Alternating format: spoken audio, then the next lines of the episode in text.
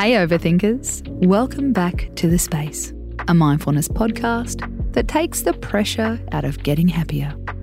I'm Casey Donovan, together with our writer Amy Molloy. It's Friday, which means our theme is We Made It, with mindfulness tips to celebrate the week behind you. It's also International Coffee Day. Quick, get all the coffee into you. We love an excuse to overcaffeinate our nervous system. Okay, we're joking. We don't recommend that. But there is a place for chugging down coffee in mindfulness.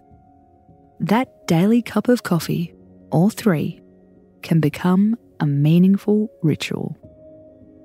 It can help us to feel connected, give us a sense of belonging, and even be a remedy for loneliness. Let's dive into the how. Coffee is a connector, a conversation starter, a culture builder, and sometimes even a relationship mender. This is according to Ed Cutcliffe from the Little Marionette, who provides the coffee for TEDx Sydney. He talked about coffee as a conversation starter in a chat with TEDx. All coffee drinkers can relate to each other, he says. They understand people shouldn't be judged before their first coffee each day.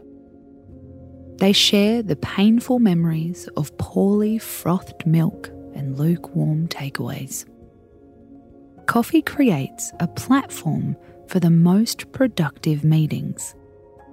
It gives the best excuse to duck out of work and the stamina to kick on after dinner into the early hours. Of course, it comes down to how and where we drink it and who we drink it with. We've got a challenge for today and over the weekend. How can you give your daily cuppa whether it's coffee or tea, a little more meaning. Strike up a chat with someone in the coffee queue.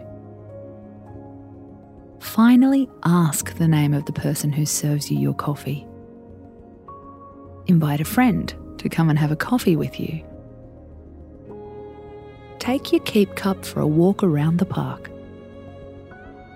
Think about where your love affair with coffee began and share that memory with a friend or your partner. If they're old enough, get your kids in on the act, but choose decaf. Show them how to froth their own milk. Go slow. Make it a loving activity. There are times to speed through the Macca's drive through for a long black. And there are times when you can give your coffee habit a little more meaning. Tag us in your double shot selfies this week. We'll give you a cheers from a distance. I'm Casey Donovan, and you've been listening to The Space, a podcast written by Amy Molloy.